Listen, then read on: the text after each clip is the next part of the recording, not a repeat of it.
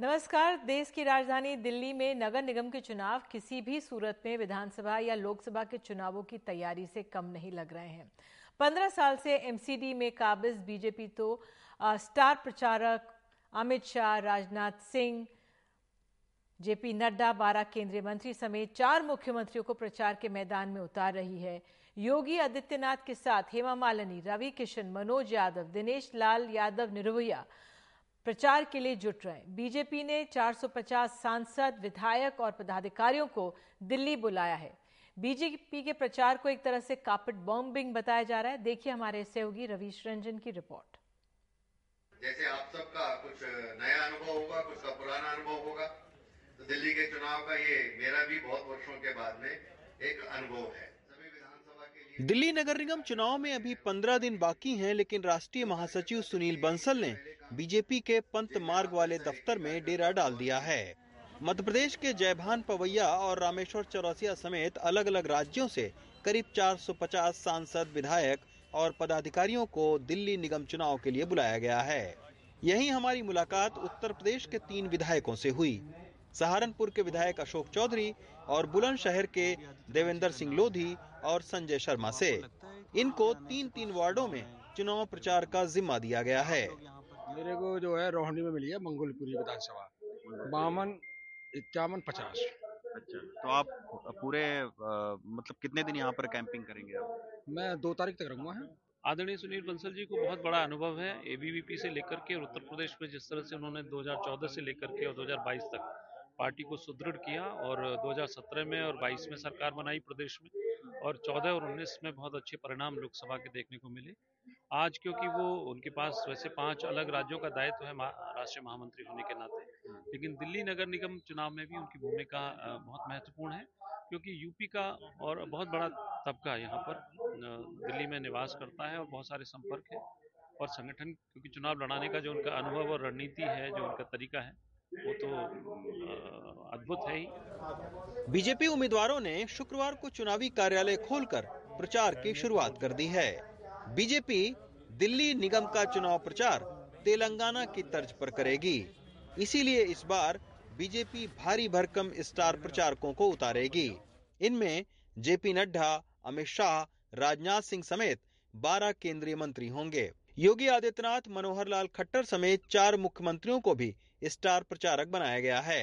इस लिस्ट में हेमा मालिनी, दिनेश यादव निरहुआ, मनोज तिवारी रवि किशन के साथ तेलंगाना के प्रदेश अध्यक्ष को भी स्टार प्रचारक बनाया गया है ऐसा ही आरोप हम पर कांग्रेस आम आदमी पार्टी और उनके समर्थक दलों ने तेलंगाना में भी लगाया था हम्म। जब हमारे राष्ट्रीय अध्यक्ष गए थे बोले देखिए राष्ट्रीय अध्यक्ष तो नगर निगम के चुनाव में गए हैं हम्म। हम एक सीट या दो सीट से हम्म। हम वहाँ के सबसे बड़े विपक्षी दल हुए हैं जो केजरीवाल जी का भ्रष्टाचार है ना। उस पर बाबा का बुलडोजर जब तक नहीं चलेगा हाँ। जब तक भ्रष्टाचार खत्म नहीं होगा बुलडोजर चलेगा ऐसे तमाम सारे जो विधायक हैं, सांसद हैं बिहार के भी जो है वो आठ सांसदों की यहाँ पर जो है वो ड्यूटी चुनाव प्रचार में लगाई गई है। इसी तरीके से पंजाब के 40 लोगों की एक टीम यहाँ पर आई है। दिल्ली निगम के चुनाव में हाईटेक प्रचार के साथ बड़े बड़े नेता दिल्ली के गली कूचों में वोट मांगते दिखेंगे। ये पूरा तामझाम कितना सियासी फ़ायदा पहुंचाएगा, ये तो चुनावी नतीजों के बाद ही पता चलेगा। नई दिल्ली से रवीश रंजन शुक्ला, एनडीटीवी इंडिया। उधर आम आदमी पार्टी लगातार बीजेपी पर हमले कर रही है। उसने कूड़े को बड़ा मुद्दा बनाया है। आज से डंपर रैली की एक तरह से शुरुआत की। दिल्ली के मंत्री गोपाल राय ने 35 कूड़ा वाहन लॉन्च किए। कूड़े की गाड़ियों से चुनावी संदेश देना चाहती है कि आम आदमी पार्टी एमसीडी में बीजेपी के 15 साल की सबसे बड़ी उपलब्धि है, तीन कूड़े के पहाड़। ज़्यादा जानकारी दे रहे हैं हमारे सहयोगी शरद शर्मा। एमसीडी चुनावों में आम आदमी पार्टी इस बार कुछ अलग तरीके से प्रचार करने की कोशिश कर रही है और इसी के लिए आम आदमी पार्टी ने ये इस तरह के कूड़ा वाहन निकाले हैं और इस कूड़ा वाहन पर जिस तरह से आप देखते होंगे, ये देखिए ज़रा, जिस तरह से लोगों के घरों में ये कूड़ा वाहन आते हैं और कूड़ा उठाकर लेके जाते हैं, उस तरह से ये कूड़ा वाहन जो है आम आदमी पार्टी जो है इसको हरी झंडी दिखाई है इस तरह के वाहनों को। और इन सभी वाहनों में, ये जो कूड़ा वाहन है, इन सभी वाहनों में इस तरह के ये कूड़ा पहाड़ बनाए गए हैं। और इस पर लिखा हुआ है, थोड़ा सा पीछे होकर देखें, कि कूड़ा चाहिए तो बीजेपी को वोट दो, और नीचे लिखा हुआ है, सफ़ाई चाहिए तो केजरीवाल को वोट दो। तो आम आदमी पार्टी ने, क्योंकि इस बार एमसीडी चुनावों में कूड़े को सबसे बड़ा मुद्दा बनाया है तो इस तरह के जो वाहन है, ये जो कूड़ा वाहन है, ये असल में आप समझिए कि आम आदमी पार्टी के लिए तो प्रचार वाहन ही है। तो इस तरह के कूड़ा वाहन या प्रचार वाहन के ज़रिए दिल्ली के सभी 250 वार्ड में ये जो कूड़ा वाहन है, ये घूमेंगे और ये प्रचार करेंगे कि अगर कूड़ा चाहिए तो बीजेपी को वोट दे दो और सफ़ाई चाहिए तो केजरीवाल को वोट दे दो। आम आदमी पार्टी के दिल्ली संयोजक गोपाल राय हमारे साथ हैं। गोपाल जी बहुत बहुत स्वागत है। ये कितने वाहन आपने जो है निकाले हैं और क्या मकसद है? ये अभी पैंतीस पहले चरण में वाहन जो है आज लॉन्च किए गए हैं। आगे इनको हम और बढ़ाएँगे। ये जो कूड़े के पहाड़ का जो वाहन है इसका एक ही संदेश है कि दिल्ली के लोगों ने एमसीडी में पंद्रह साल भारतीय जनता पार्टी की सरकार बनाई। हाँ। और दिल्ली के लोगों को क्या मिला तीन कूड़े का पहाड़? हाँ। दिल्ली के लोगों ने दिल्ली सरकार में केजरीवाल जी को मुख्यमंत्री बनाया। दिल्ली के लोगों को क्या मिला? बिजली पानी स्कूल अस्पताल यात्रा तीर्थ यात्रा। तो इस कूड़े के पहाड़ का एक ही संदेश है कि अगर गलती से भी भाजपा को आपने वोट दिया तो दिल्ली में इसी तरह के कूड़े के पहाड़ बनेंगे। अगर केजरीवाल जी को आपने वोट दिया तो जैसे सारे काम केजरीवाल जी कर रहे हैं, उसी तरह से साफ़ सफ़ाई का काम भी किया जाए। तो ये कूड़ा वाहन है, जो आज आम आदमी पार्टी ने असल में अपने प्रचार वाहन के तौर पर लॉन्च कर दिए हैं। दिल्ली से अपने कैमरा सहयोगी कानन पत्रा के साथ, मैं शरद शर्मा, एनडीटीवी इंडिया। उधर दिल्ली में एमसीडी चुनाव के मद्देनजर कांग्रेस ने चुनावी डिजिटल रथ लॉन्च किया है। दिल्ली कांग्रेस ने कहा है कि वो शीला दीक्षित के विकास मॉडल और भारत जोड़ो यात्रा से चुनाव में जीत का दम भरेगी। दिल्ली कांग्रेस ने कहा है कि एमसीडी में बीजेपी की हुकूमत में दिल्ली कूड़े के पहाड़ में तब्दील हो गई। बीजेपी शासन में भ्रष्टाचार का बोलबाला बढ़ा है और अवैध वसूली का कारोबार तेज़ी से फैल रहा है। उधर कांग्रेस का दिल्ली में कम, भारत जोड़ो यात्रा पर फोकस है। ये तस्वीरें हम आपको महाराष्ट्र के शेगांव की दिखा रहे हैं। यहाँ राहुल गांधी ने एक विशाल जनसभा की है। जनसभा में लोगों की भारी भीड़ देखने को मिली। राहुल गांधी हमेशा की तरह बीजेपी पर उन्होंने हमला किया। उन्होंने कहा कि बीजेपी देश में नफरत फैला रही है।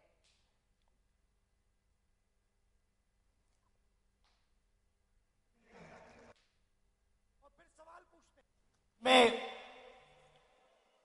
देश के कोने कोने में। आज बीजेपी ने नफरत और हिंसा फैला दी डर फैला दिया है। जहाँ भी आप देखें, आपको डर, नफरत और हिंसा दिखेगी। और आपको बता दें बीजेपी ने आज दिल्ली में एक स्टिंग ऑपरेशन किया और उस पर रिपोर्ट जा, जारी की है। बीजेपी ने आम आदमी पार्टी पर बड़ा आरोप लगाया कहा कि केजरीवाल के करीबी पैसा मांग रहे हैं और केजरीवाल के राइट हैंड हैं मुकेश गोयल। देखिए परिमल कुमार की ये रिपोर्ट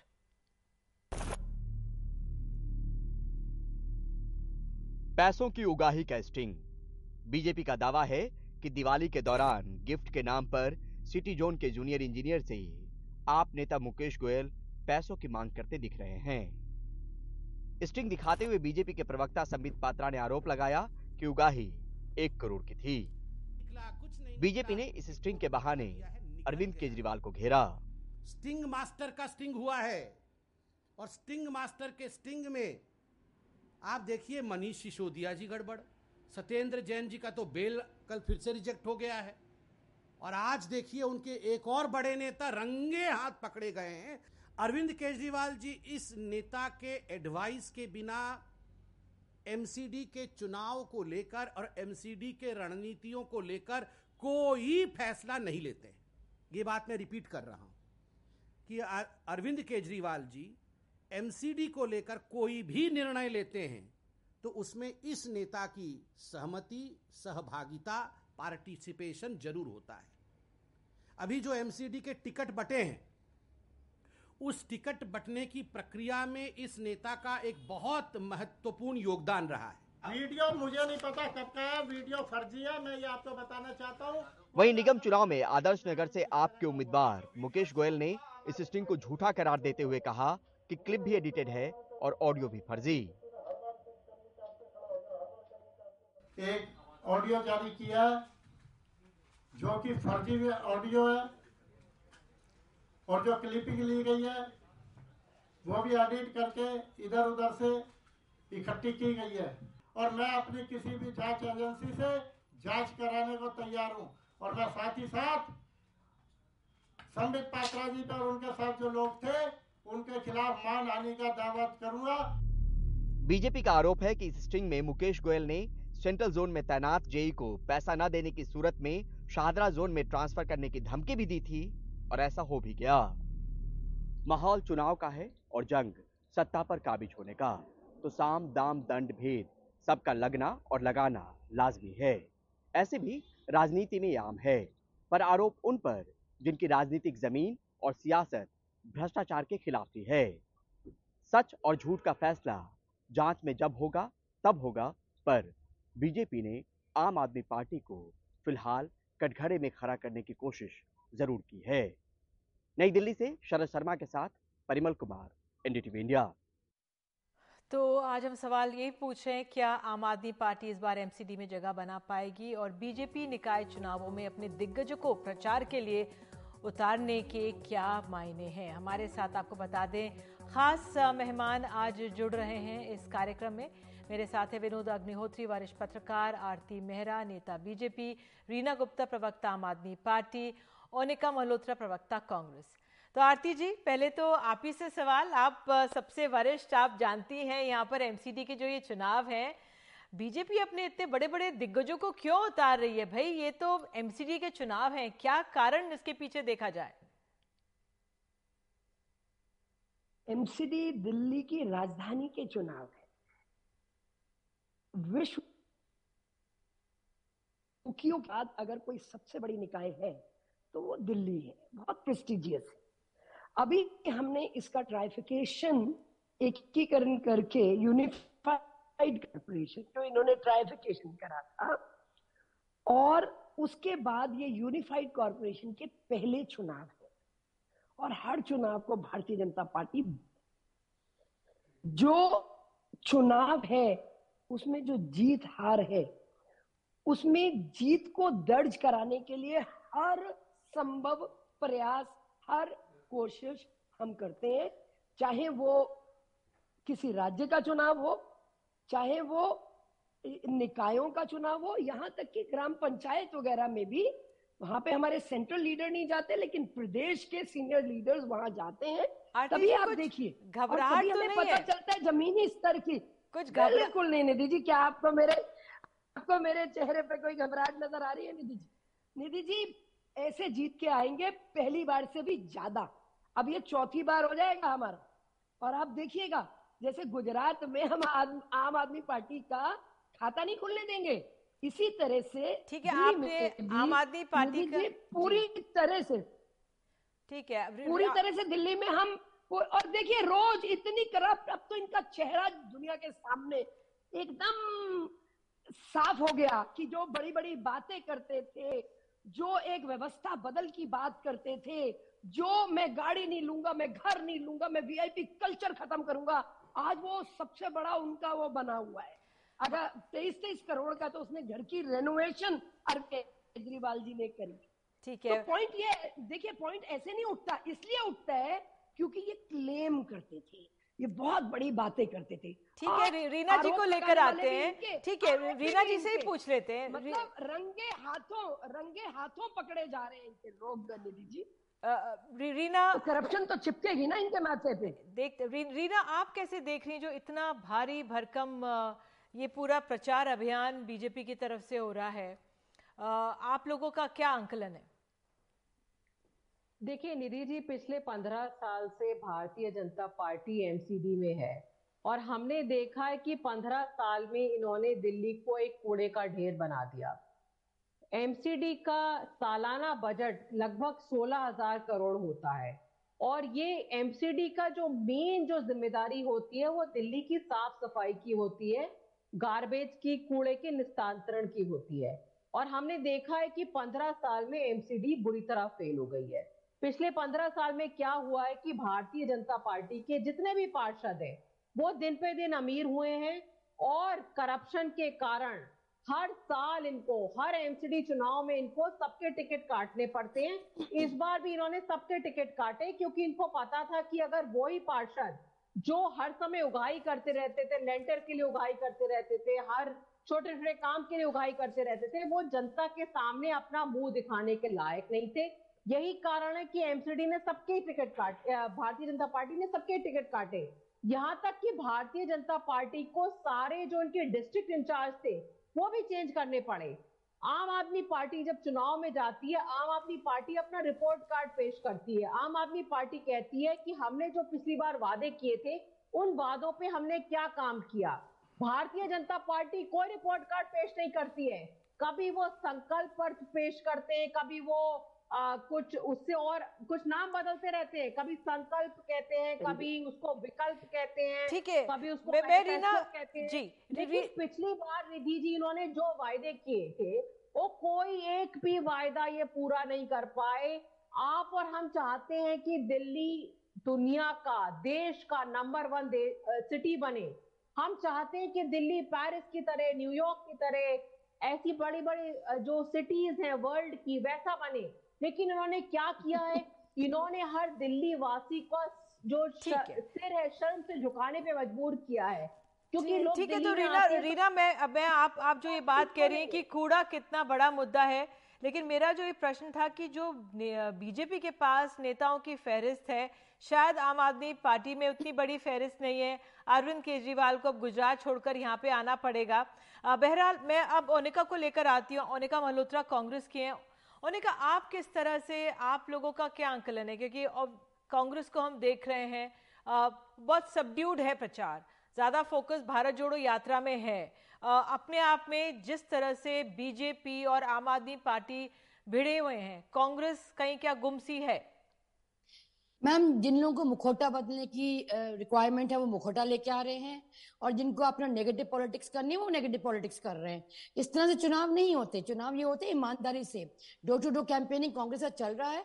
वो इसलिए चल रहा है मैम बिकॉज़ लोगों ने वो काम देखे हैं दिल्ली सरकार की, जब कांग्रेस की सरकार थी Delhi as as Delhi government MCD में का जो आप बात करिए ma'am no doubt corruption you know चरम सीमा में है कूड़े का कुछ निदान नहीं किया बैकलेंस देखें, तमाम वो चीज़ें जो बेसिक रिक्वायरमेंट होती है, एक आम नागरिक की, वो कहीं भी पूरी नहीं हो, दिखाई देती। इसलिए इनको अपने ट्रम्पेट बहुत ज़ोर ज़ोर से बोल, बजाना पड़ रहा है बिकॉज़ ये सब बनावती है, ये सब धकोजलेबाजी है, मैम। ये सब झूठ की राजनीति जो करेंगे, वो लंबा रेस में नहीं दौड़ सकते।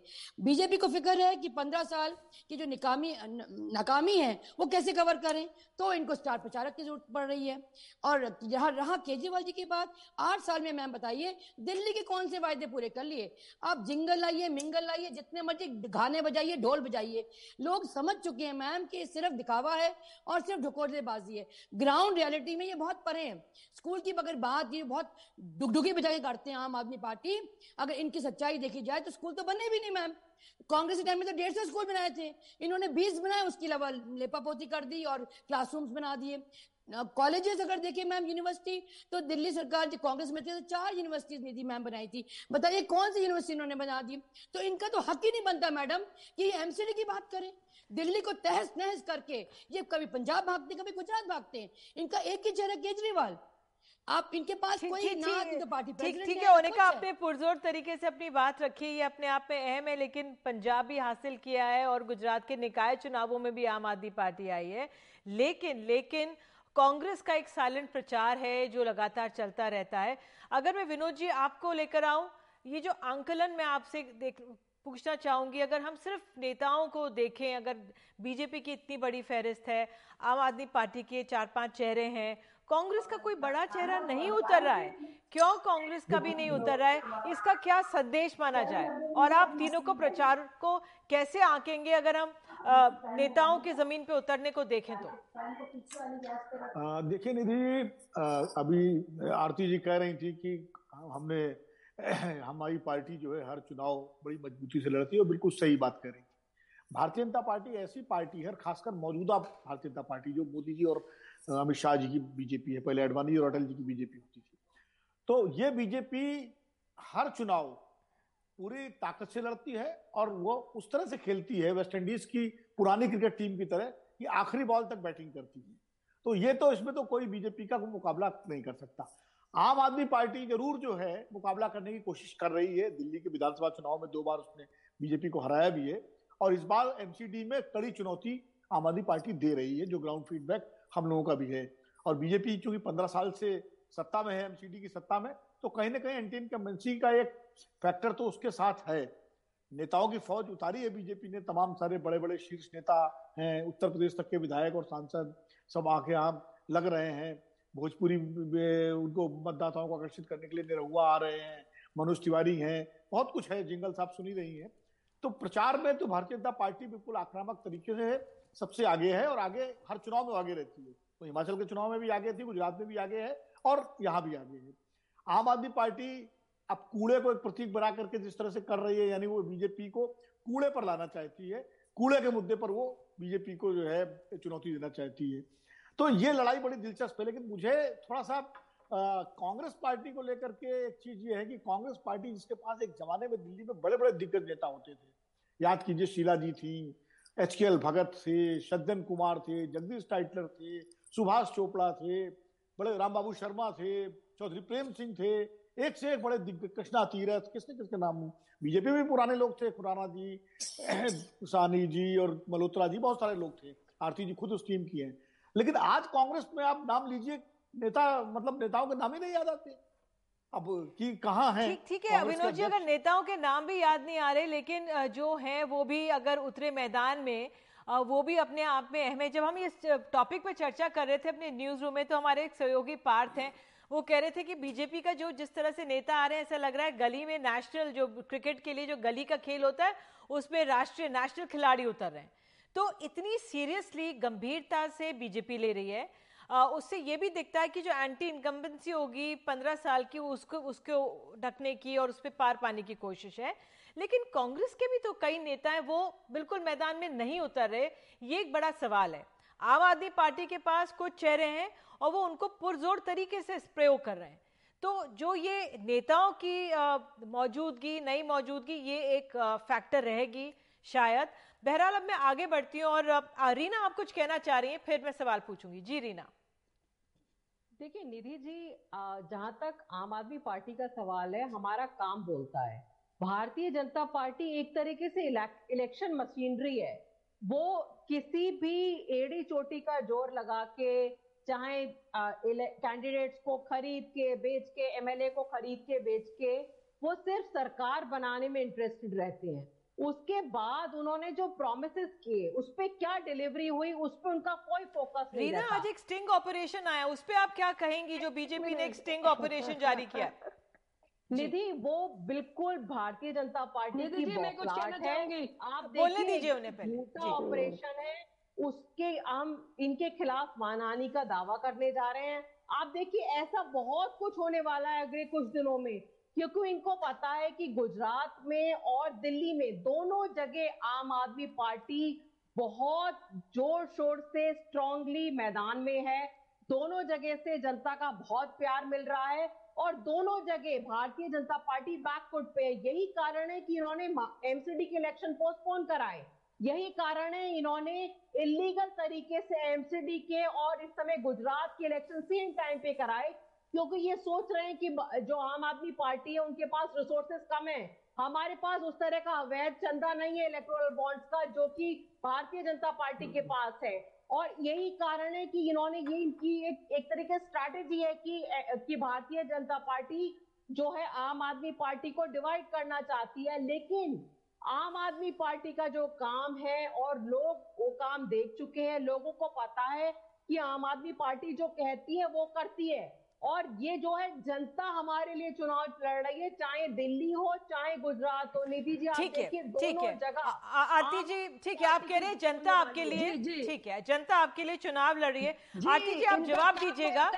ठीक है आरती बोलता है निधि जी इनका मैं मैं आपसे सवाल पूछ लेती हूँ और आप उसी में जवाब दीजिए आरती जी। तमाम आरोप लगाए लगा रहे हैं आप लोग आम पा, अपनी पार्टी पर लिकस कैंप में भी तमाम चीज़ें हैं। अब उस पर भी जो विजय नायर थे और अभिषेक थे उनको बेल मिल गई। तो क्या माना जाए जो सबूत भी जो दिए जा रहे हैं वो क्या इतने मज़बूत नहीं है? क्या कहेंगी आरती जी? देखिए मैं सबसे पहले कहना चाहूँगी रीना जी प्रवक्ता है आम आदमी पार्टी की। इन्होंने कहा, हमारा काम बोलता है, बिल्कुल बोलता है, प्रदूषण बोलता है, सिर चढ़ के बोलता है, पूरे विश्व में बोलता है। जी, बोलती है यमुना की सफ़ाई, यमुना के जब झाग और गंदगी और सब दिखता है, बोलता है, जिसमें डुबकी लगानी थी इन्हें, दिल्ली वासियों के साथ बोलता है। यही बोलता है काम इनका। एजुकेशन में इन्होंने जो किया है, आठवें ग्रेड पे आया है दिल्ली। सच्चाई ये है, ये बोलती है। पानी के टैंकर जो शीला जी के सरकार में ये कहते थे, मैंने 770 पेज का बिजली का और पानी उनके खिलाफ को तैयार किया है। पानी के टैंकर जो 870 थे, वो बारह हो गए हैं। निधि जी, हर बात बोल रही हूँ, पूरी उसके साथ। आरटीआई का एक एक डिटेल है, रीना जी को मैं व्हाट्सअप कर दूँगी, अगर ये चाहेंगी आपके माध्यम से। तो सच्चाइयाँ ये है कि अठानवे फिफ्टी एट थाउज़ेंड करोड़ का घाटा है दिल्ली जल बोर्ड में। तिरपन हज़ार का घोटाला है ट्रांसपोर्ट में। बसों की ज़रूरत हमें है दिल्ली में लगभग साढ़े छह हज़ार की। और बत्तीस, छत्तीस बसेस आज इनके पास अवेलेबल है फ्लीट में, जो इतनी पुरानी हो गई है, जिसमें साढ़े चार सौ और चली गई है, जो बिल्कुल ही रोड पे आ ही नहीं सकती। इन्होंने वादा किया था कि हम E scooter three wheeler type अरे हर मोर्चे पे फेल हुई है सरकार। बने हुए गरीबों के घर जो शीला सरकार यहाँ पे बैठी है ठीक है आरती जी तो ये प्रचार हो रहा है। रीना बोलिए फिर मुझे अनिका को लाना है। जी। ने उन घरों को बनाया नहीं। नरेंद्र मोदी जी ने देखिए आरती जी आरती जी को थोड़ी सी गलत फहमी है। हम जो कहते हैं वो करते हैं।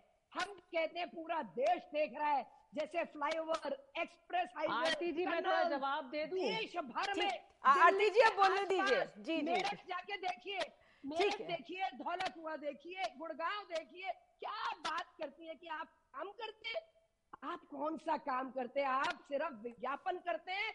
आप पंद्रह साल का शायद कांग्रेस का रूल भी था उन्हें बताना चाहेंगी कि क्या क्या हुआ था उस दौरान? चलिए पहले रीना जवाब दे दें। रीना आप जवाब दे दीजिए जी। देखिए आरती जी को थोड़ी गलत फहमी है। ये जो है ये ये निकाय का चुनाव है ये एमसीडी का चुनाव है विधानसभा का चुनाव नहीं है। एमसीडी की सबसे बड़ी ज़िम्मेदारी क्या होती है? एमसीडी की सबसे बड़ी ज़िम्मेदारी होती है कोड़े की ज़िम्मेदारी। पंद्रह हज़ार करोड़ रुपए कहाँ चले गए? आपने आपने सोलह हज़ार से आपने तेईस हज़ार करोड़ एमसीडी को बुली करते हो एमसीडी का पैसा नहीं देते आप एमसीडी का मतलब है मोस्ट करप्ट डिपार्टमेंट भ्रष्टाचार का अड्डा बन गया भारतीय जनता पार्टी के कार्यकाल में एमसीडी एक छोटा सा लिंटर आप डालेंगे तो आप इधर पहुँच जाएँगे उगाई करने के लिए। यही कारण है। ठीक ठीक है। रीना आपने अपनी बात कही आरती जी आपने भी पुरजोर तरीके से अपनी बात की है। आ, क्योंकि दर्शक समझ भी पाए कि लोग क्या बोल रहे हैं। मोनिका लेकिन आ, क्या जो कांग्रेस के लिए सबसे बड़ी कमी क्या है? जो अंदरूनी गुटबाजी है तभी क्योंकि नेतागण तो हैं हम नाम सुनते हैं फेरिस्त में कोई इधर इधर लेकिन कोई निकल नहीं रहा है सड़क पे। क्या कांग्रेस अपनी आंतरिक गुटबाजी से एमसीडी में भी नहीं उबर पा रही है? नहीं निधि मैम ऐसा बिल्कुल नहीं है। देखिए मैं तो दर्शकों को यही बताना चाहूँगी कि आप दोनों की डिबेट सुन दोनों के आर्गुमेंट सुन रहे थे। एग्जैक्टली exactly यही कारण है कि लोग तंग आ चुके दोनों से मैम चाहे वो एमसीडी का करप्शन हो, कूड़ा हो और आम आदमी की झूठे वायदे हो। And that's precisely the reason Nidhi ma'am कि लोग इस बार कांग्रेस को ढूंढ रहे हैं कि कांग्रेस आएगी और हमें दोबारा से वही दिल्ली मिलेगी और चमचमाती हुई सड़कें मिलेंगी, बत्ती भी मिलेगी बैक स्ट्रीट में और सफाइयाँ भी होंगी। जब कूड़े का ढेर था ना, निधि मैम तो कांग्रेस ने क्या किया था मैम जब वो एक पर्टिकुलर हाइट तक पहुँचता था, उसको आगे नहीं बढ़ने दिया। उसमें ग्रीनरी की प्लांटेशन की ग्रीन कार्पेटिंग की बाउंड्री वॉल की जबकि एनवायरमेंट में मिनिमम आप पोल्यूशन का नुकसान हो। लेकिन इन्होंने क्या किया मैम? सिर्फ़ सराउंडिंग एरिया से कंप्लेन किया। कोई कोऑर्डिनेशन नहीं रखा मैम। जब दिल्ली की सरकार थी शीला जी के अंडर तो एमसीडी में बीजेपी थी। लेकिन शीला जी ने मैम एज ए एडमिनिस्ट्रेटर हमेशा एमसीडी कमिश्नर से कोऑर्डिनेट किया और कोशिश Reena ji hold your breath please hold your horses you have enough we have given enough chance for 8 years आठ साल आपने बर्बाद किया दिल्ली को। बर्बाद किया लूटा है प्लंडर किया बर्बाद किया आपने दिल्ली को।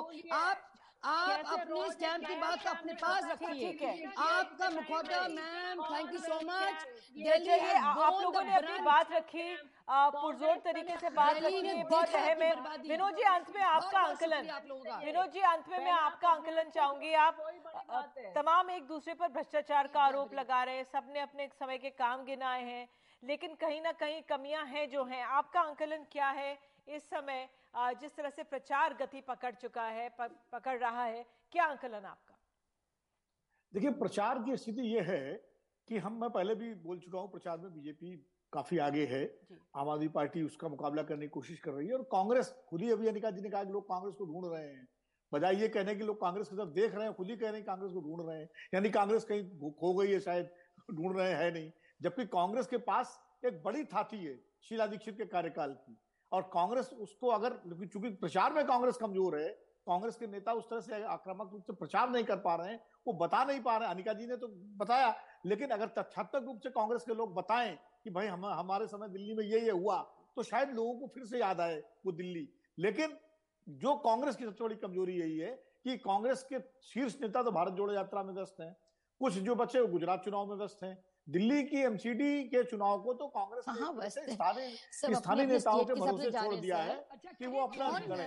जबकि जब दिल्ली में यात्रा आएगी सर तो दिल्ली के लोग आएँगे महाराष्ट्र में तो महाराष्ट्र के लोग हैं सर। अनिका जी ऐसे मत बोलिए। सर सर मुझे बुरा किस लगता है सर सॉरी नहीं नहीं मैं कभी बीच में नहीं बोलना चाहती नहीं नहीं लेकिन मुझे गलत बोलना है कि सारे वहाँ चले गए। ऐसे बात गलत है सर। सबके ड्यूटीज़ लगी हैं सर। उसके हिसाब से जा रहे हैं। मैं बड़े नेताओं की बात कर रहा हूँ। अब आप इतनी अगर आप हेट्रेड की बात करेंगे और भारत तोड़ने की बात करेंगे ज़ाहिर सी बात है ये सही मौका है कि हम लोगों को बताएँ कि भारत जुड़ना चाहिए। अनिका जी मेरी बात पूरी ये मतलब ये ये संस्कृति ये ये डिबेट का कल्चर नहीं है। मैं तो मैंने कभी भी इंटरप्ट नहीं किया सर नहीं तो आप कभी नहीं तो अभी क्यों बोल रही हैं? ये तो तरीका गलत है ना। नहीं ठीक है ठीक है ठीक इस तरह से मैं भी टोकना शुरू कर दूँ सारे तथ्यों पर। हर पैनलिस्ट को तो बहुत सारे तथ्य हैं। मैं दिल्ली को कितना जानता हूँ आपको शायद नहीं पता है। आरती जी जानती हैं। खैर मैं ये कह रहा था कि कांग्रेस इस चुनाव को में एक अच्छा प्रदर्शन कर सकती है, अगर उसके नेता अपनी पुरानी विरासत को लेकर के, पुराने कामों को लेकर के, ये बात सब मानते हैं कि दिल्ली की सूरत शीला जी ने बदली और पंद्रह साल शीला जी को इसीलिए बहुमत मिला। लेकिन वही मैं कह रहा हूँ, कांग्रेस ये सारी चीज़ें बताने में, सकारात्मक प्रचार करने में अभी थोड़ा पिछड़ रही है। बेहतर होगा कि बजाय मुझे टोकने के, अनिका जी, अपने नेताओं से कहें कि वो आम आदमी पार्टी और बीजेपी के मुकाबले में प्रचार में आए, तब नतीजे आएँगे। और जनता किसको देगी? जनता तय करेगी। लेकिन मुझे लगता है बीजेपी जो है उसकी पूरी कोशिश है ये एमसीडी में दोबारा तीसरी चौथी बार जीतने की क्योंकि ये चुनाव उसके लिए प्रतिष्ठा का चुनाव है। और आम आदमी पार्टी हर कीमत पर एमसीडी को जीतना चाहती है क्योंकि दिल्ली विधानसभा और एमसीडी अगर दोनों उसके पास हो जाएँगे तो दिल्ली में एक मज़बूत ताकत हो जाएगी जो लोकसभा के चुनाव में शायद सात लोकसभा की सीटों पर आम आदमी पार्टी पूरी कोशिश करेगी। तो ये चुनाव दरअसल 2024 के चुनावों का एक रिहर्सल भी है दिल्ली के भीतर। इसको इस रूप में देखना चाहिए। और जिस तरह से एमसीडी के चुनाव साथ और गुजरात के साथ चुनाव कराए गए तो उसमें भी अपने आप में रणनीति देखी गई। बहरहाल आप सब लोग जुड़े हमारे साथ इसके लिए बहुत बहुत धन्यवाद। एमसीडी के चुनाव अब प्रचार आगे बढ़ रहा है। तेज़ी से गति पकड़ेगा और दिल्ली के नागरिक इसे देखेंगे। एक छोटा सा ब्रेक, उसके बाद हम आपको ले जाएँगे महाराष्ट्र के यवतमाल के एक गाँव में, जहाँ पे 18 साल से कम उम्र के बच्चों के लिए अब मोबाइल फ़ोन पर रोक लग गई है। ये रिपोर्ट दिखाएँगे, बने रहिए हमारे साथ।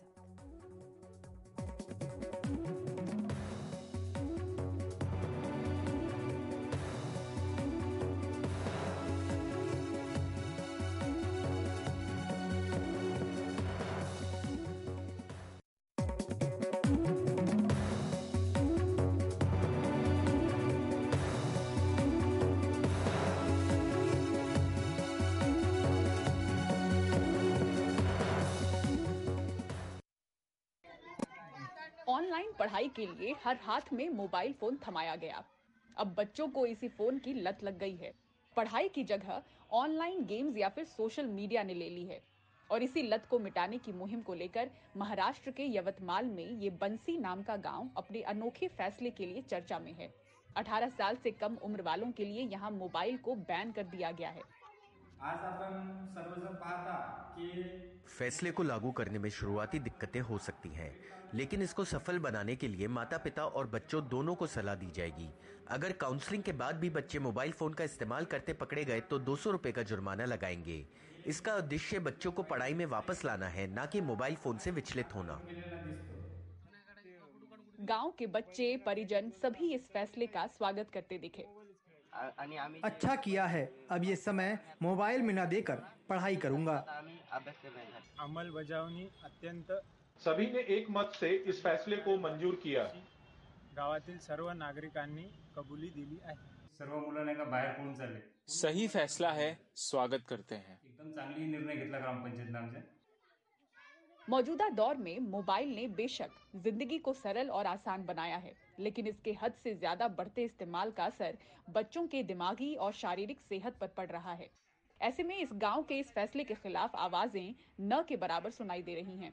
यवतमाल से प्रसाद नायगांवकर के साथ मुंबई से पूजा भारद्वाज, एनडीटीवी इंडिया।